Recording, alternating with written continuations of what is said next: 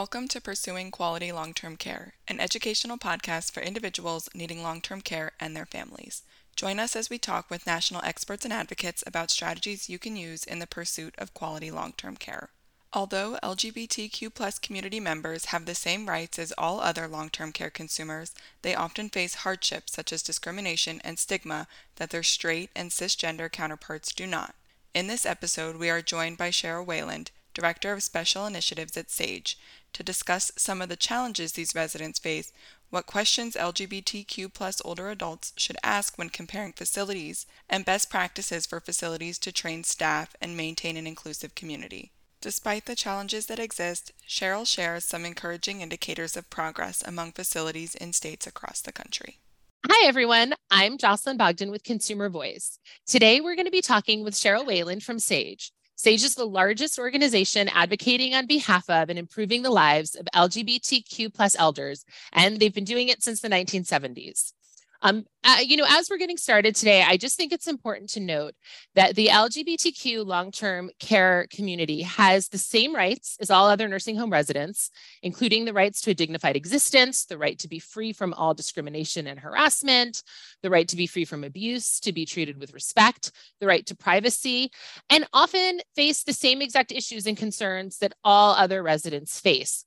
But there are additional concerns that members of the LGBTQ plus long-term care community face in their daily lives. And I think is with the greater community, there are both setbacks and hurdles as well as progress um, that we see. And so we're so happy, Sherrill, that you're joining us today.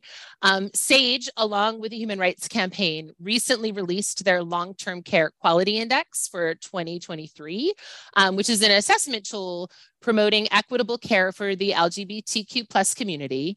Um, and having looked over it myself, I think it looks like there's been progress in the past few years. Um, but before we get into what that looks like, I just wanted to start off by asking you um, what does it mean to be LGBTQ plus in long-term care? What are some of the biggest issues that you see residents facing?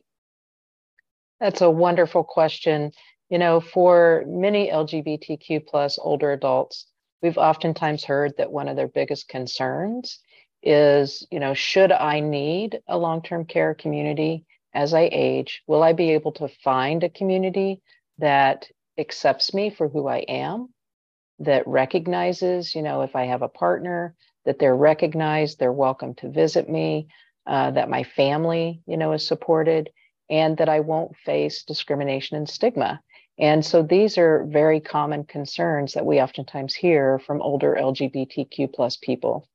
And when I first started in this work in 2008, one of the stories that I oftentimes reflect on is uh, in a meeting with a group of older lesbian women. Uh, I asked the question, you know, should you one day need long term care, what are you going to do? And the room fell silent.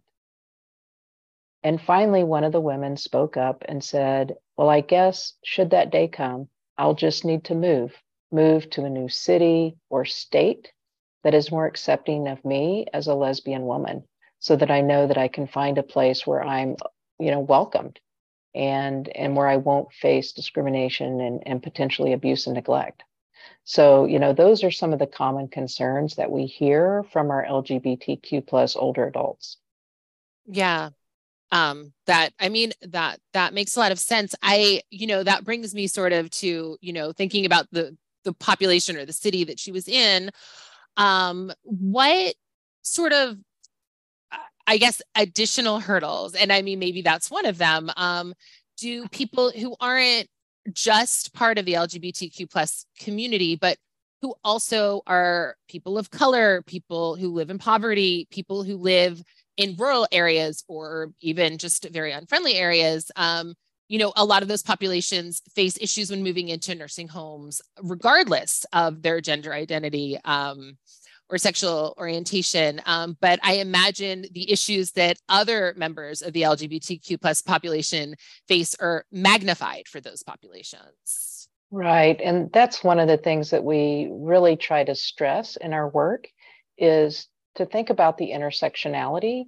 of mm-hmm. you know people accessing services i think especially long-term care services and supports So if we think about the the you know that lens of intersectionality, if you're an older adult, a person of color, aging with a disability, who also is a member of the LGBTQ plus community, there may be multiple barriers that you're facing. And, and so it's really important that we look at the whole person and, and make sure that we're taking all of those identities into consideration when we're working with folks. So we need to think about, you know, our cultural awareness, you know, across all of those identities that a, a person holds. You know, what are their specific needs? Are they facing, you know, a number of, of different challenges and barriers to accessing care? How can we be there to best support them? So those are all things that we really encourage folks to think about and, you know, make sure that um, they're really providing competent services and supports for folks.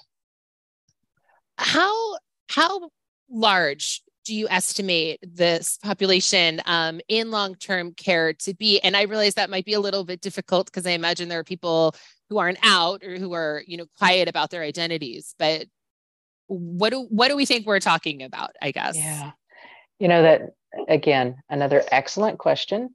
And I wish I could give you like this number of LGBTQ sure. plus people are uh, receiving long-term care services.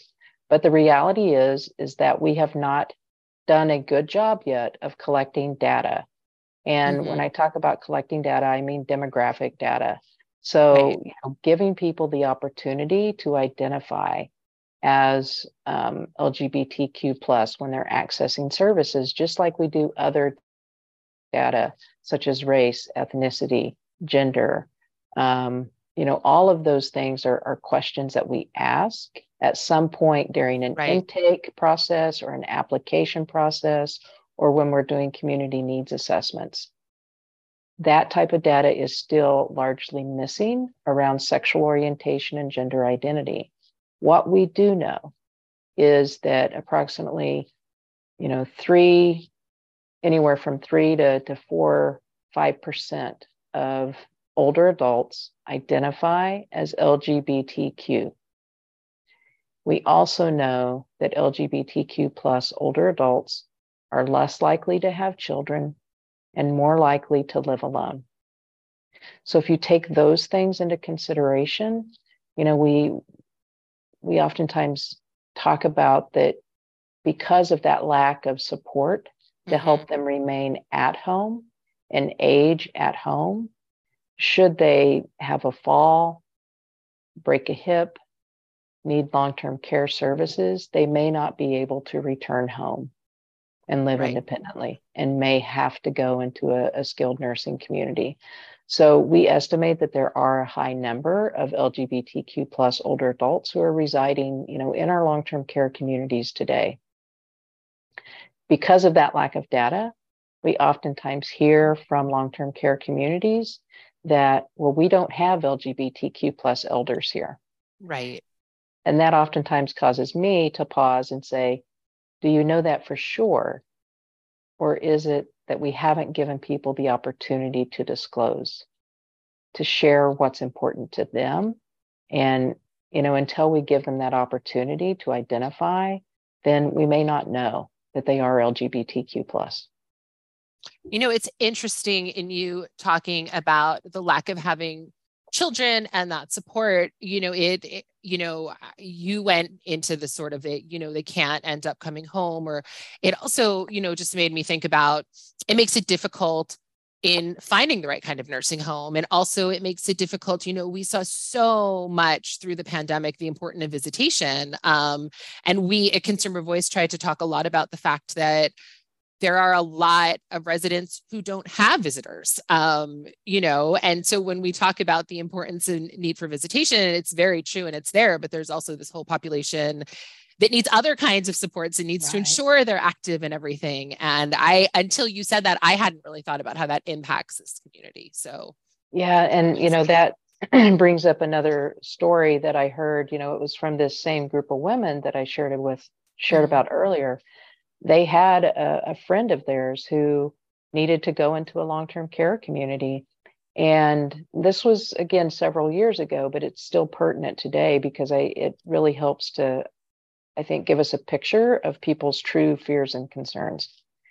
This woman was sitting around the table, you know, in the community room, and it was game day, and they were playing a game. And somebody brought up a discussion around what it meant to be uh, homosexual. And one of the the men in the group said, you know, basically started making derogatory comments about people who are gay. And this really brought up a sense of fear for this woman sitting at the sure. table with her neighbors. And because of that conversation, she became afraid that if she invited her friends to come and visit her, that she might be somehow outed as lesbian. And if right. she was outed, this could cause problems among her neighbors.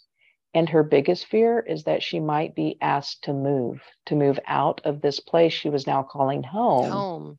because she no longer was accepted and and felt, you know, that she would face discrimination. So she told her friends, "Do not visit me anymore." And you know what we know that people need connection. They need connection yes. to their their family caregivers, their their larger support network. And for LGBTQ plus people, this may oftentimes be families of choice. So those friends and, and right. close close relationships that we have with people that you know keep us connected to community. So you know that's a, another big and, and true concern for LGBTQ plus older adults.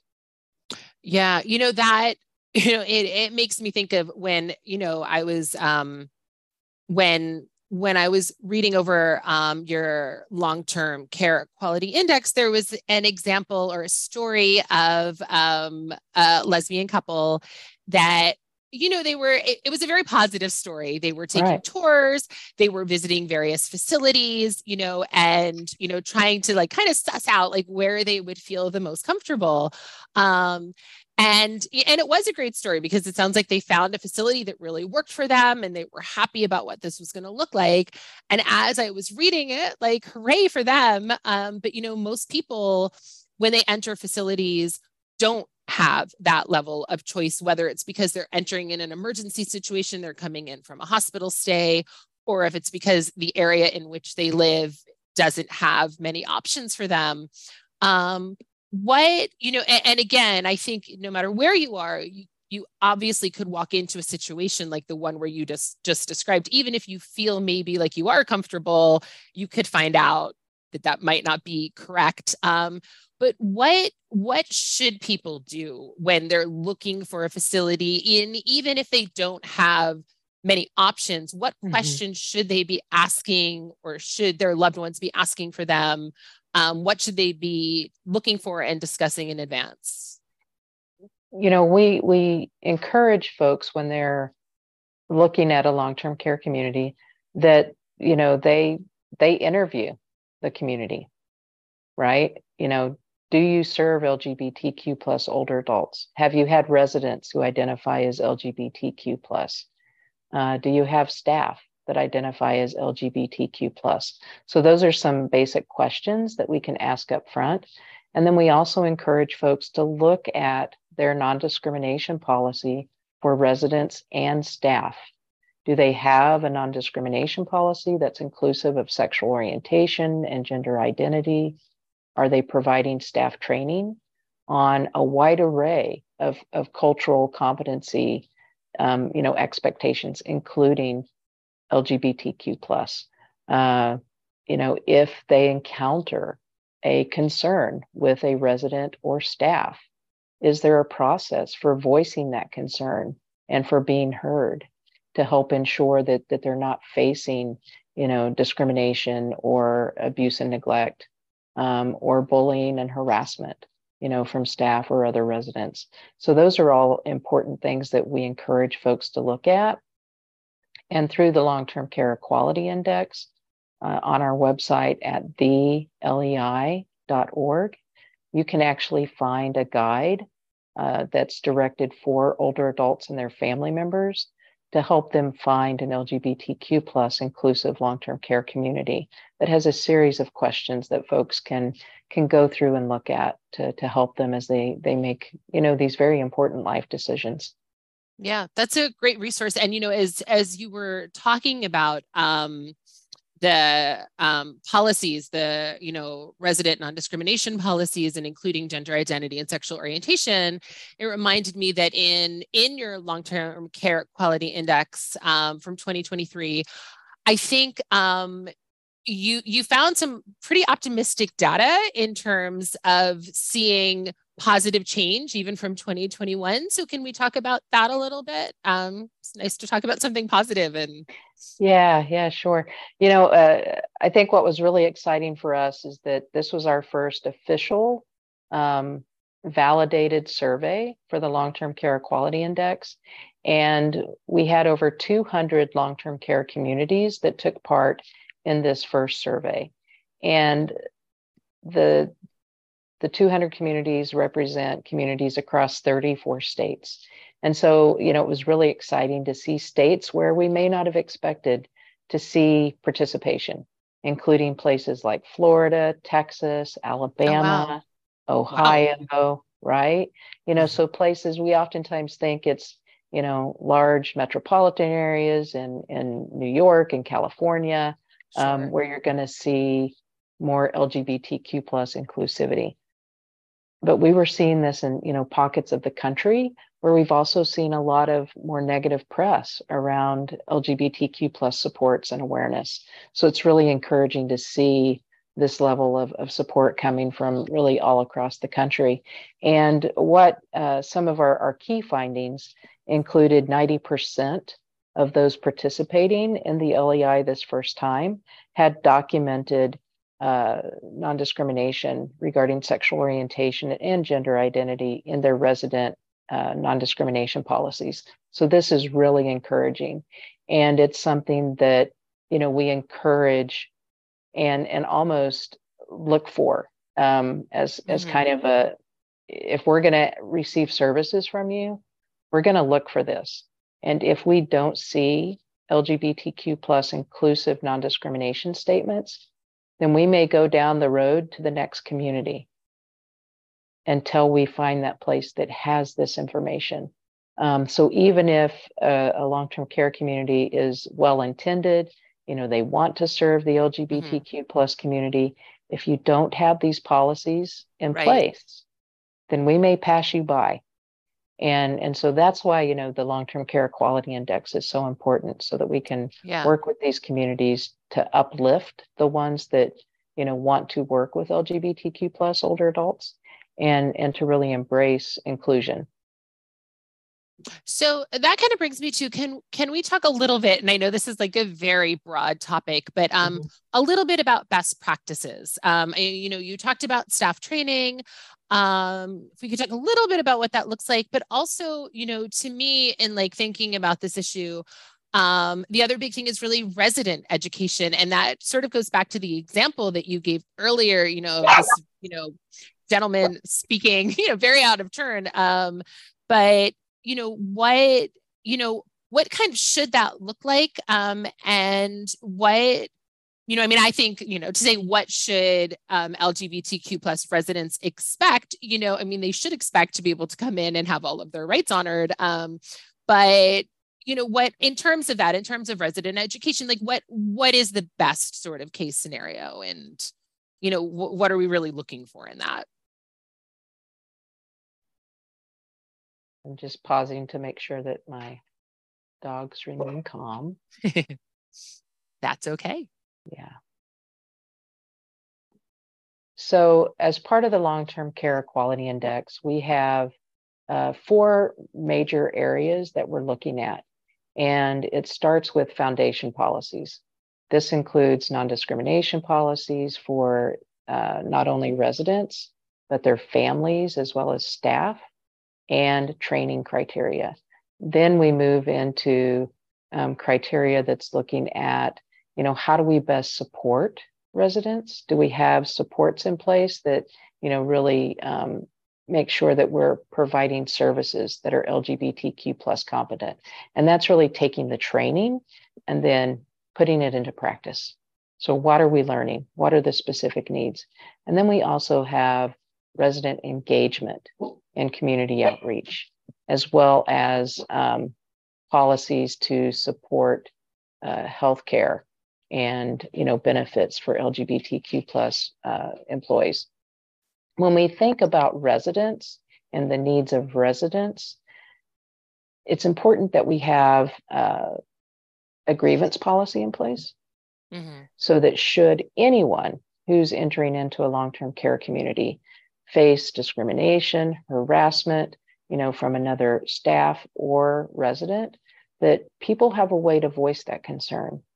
Right. And it's important that residents understand what that means.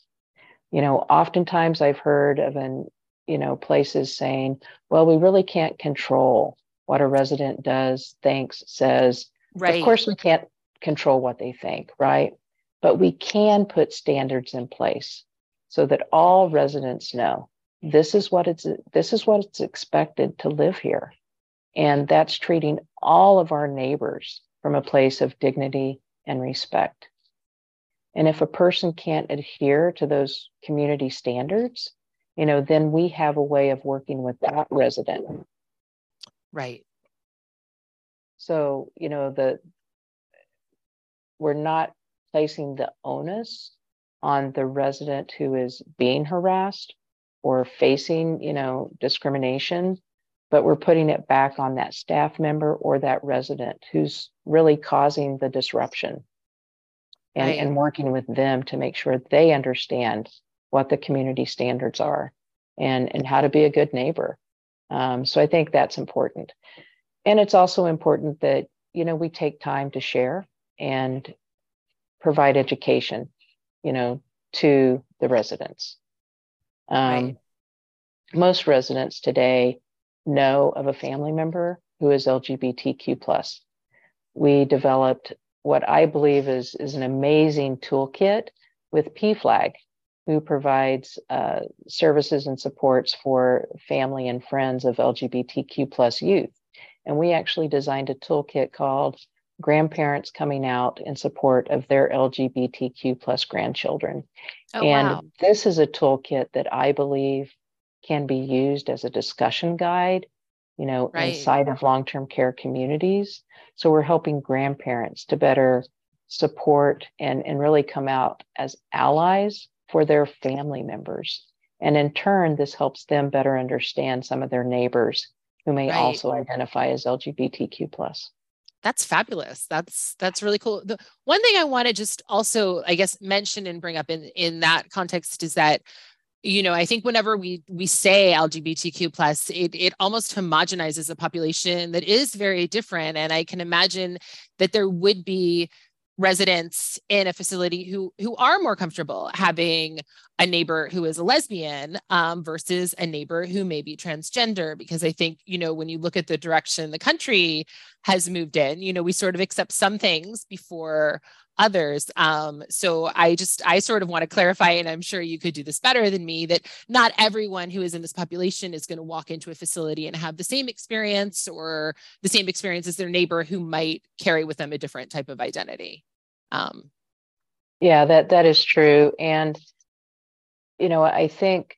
society as a whole, we're still learning right. more about what it means to identify as transgender, and more than likely, we've all met someone who does identify as transgender, and they may be our neighbor, a friend, a relative. And you know, the main thing is they're just living their authentic lives. And when it comes to long term care, you know, this is a time in life when, you know, people are, are turning to long term care communities and especially skilled living, skilled living from a place of need and support. Right. And, you know, so how do we really support folks? Um, we have another guide that I think can be very useful for long term care communities through the National Resource Center on LGBTQ plus aging. Actually, we have two new guides. One is on how to be an ally for transgender older adults. And this can provide very good um, education and, and awareness for employees and residents, as well as family members. And then a second guide that just came out is trauma informed care for transgender older adults. And again, this can be very useful for staff uh, who may be mm-hmm. working with someone who identifies as transgender. And, you know, it's important that we provide the tools and resources that our employees need so that they can be successful in the care that they're giving.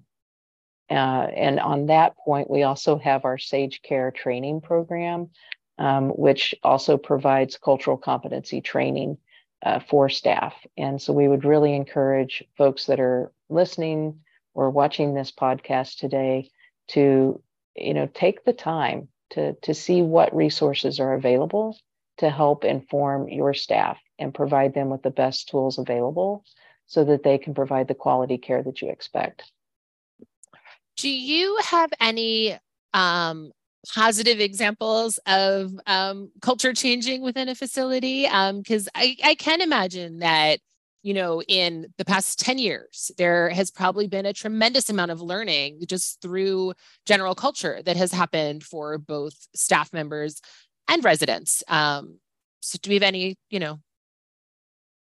Yeah, there, there's, you know, uh, one of the new things that I've started saying is with challenge comes opportunity. And, you know, when I first first started doing this work in 2008, I would offer to come in and do presentations and attend conferences, and I was oftentimes turned away. You know, people weren't inviting me in; they wow. weren't welcoming us to to come in and, and do this type of work. And today, we're being invited, we're being asked. Um, and what we know is that, you know, by and large, we really do believe that most long term care communities and older adult providers want to be inclusive and welcoming. Just, you know, the example of our 200 communities that stepped up mm-hmm. to take part of the long-term care quality index, you know, these are communities that are really leading in this work. And that's a positive example. You know, they're yeah. stepping to the plate and saying, we are here, we see you, we want to support LGBTQ plus older adults, and we're going to help lead the way and show what is possible. So I do think for as many negative stories as we may hear, there's more positive. But as so many of us know, it's the negative that right. catches the headlines that, you know, uh, really draws attention to folks. And it's oftentimes these positive stories that that don't get heard. And so lifting up you know the the stories are really important.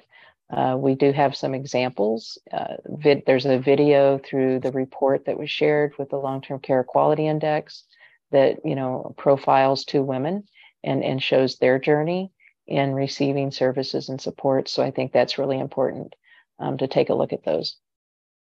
Yeah, I mean, one of one of the last questions I was going to ask was actually, you know, what what should the greater community be doing um, to ensure you know inclusivity and equity um, but i think that's almost a very good answer to that you know just sort of uplifting you know the positive change that we've seen um, to sort of continue pushing for it. Um, but I, you know the other question i wanted to end with um, you know and you spoke a little bit to this earlier but uh, what should LGBTQ plus residents do when their rights are violated because of their gender identity or their sexual orientation? And I know you referenced the grievance process um, and you know we always encourage residents mm-hmm. you know to, to file a grievance with their facility um, i really like though the way you described that and talked about it and you know putting the onus on the person who has the problem the other resident and not on themselves um, but you know also to reach out to their long-term care ombudsman um, you know if it comes to it to file a complaint with the state survey agency um, but are there other steps um, that you would encourage um, this population of residents to take in these situations um, and you know sort of what should they be asking for and demanding in those situations right you know I, I think even before we need long term care. It's so important that we establish that network. You know, who's mm-hmm. going to be there with us to help support us, you know, should that time come? Who's going to serve as our durable powers of attorney? Who can be there as an advocate and an ally with us should we need to, to one day move into long term care? And it's really important to have these types of discussions early so that we know right. we have people there, you know, supporting us along this this journey. So we're not doing it alone.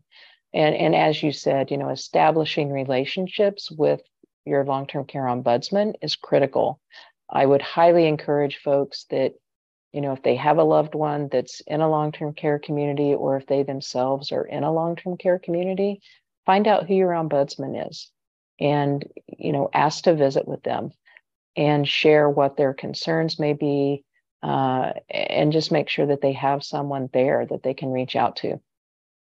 And then, you know, I would also encourage folks. We we have a hotline uh, through Sage, and it's the Sage National LGBTQ plus Elder Hotline. And if you give me just a minute, I should have had this number pulled up, but I will find it for you.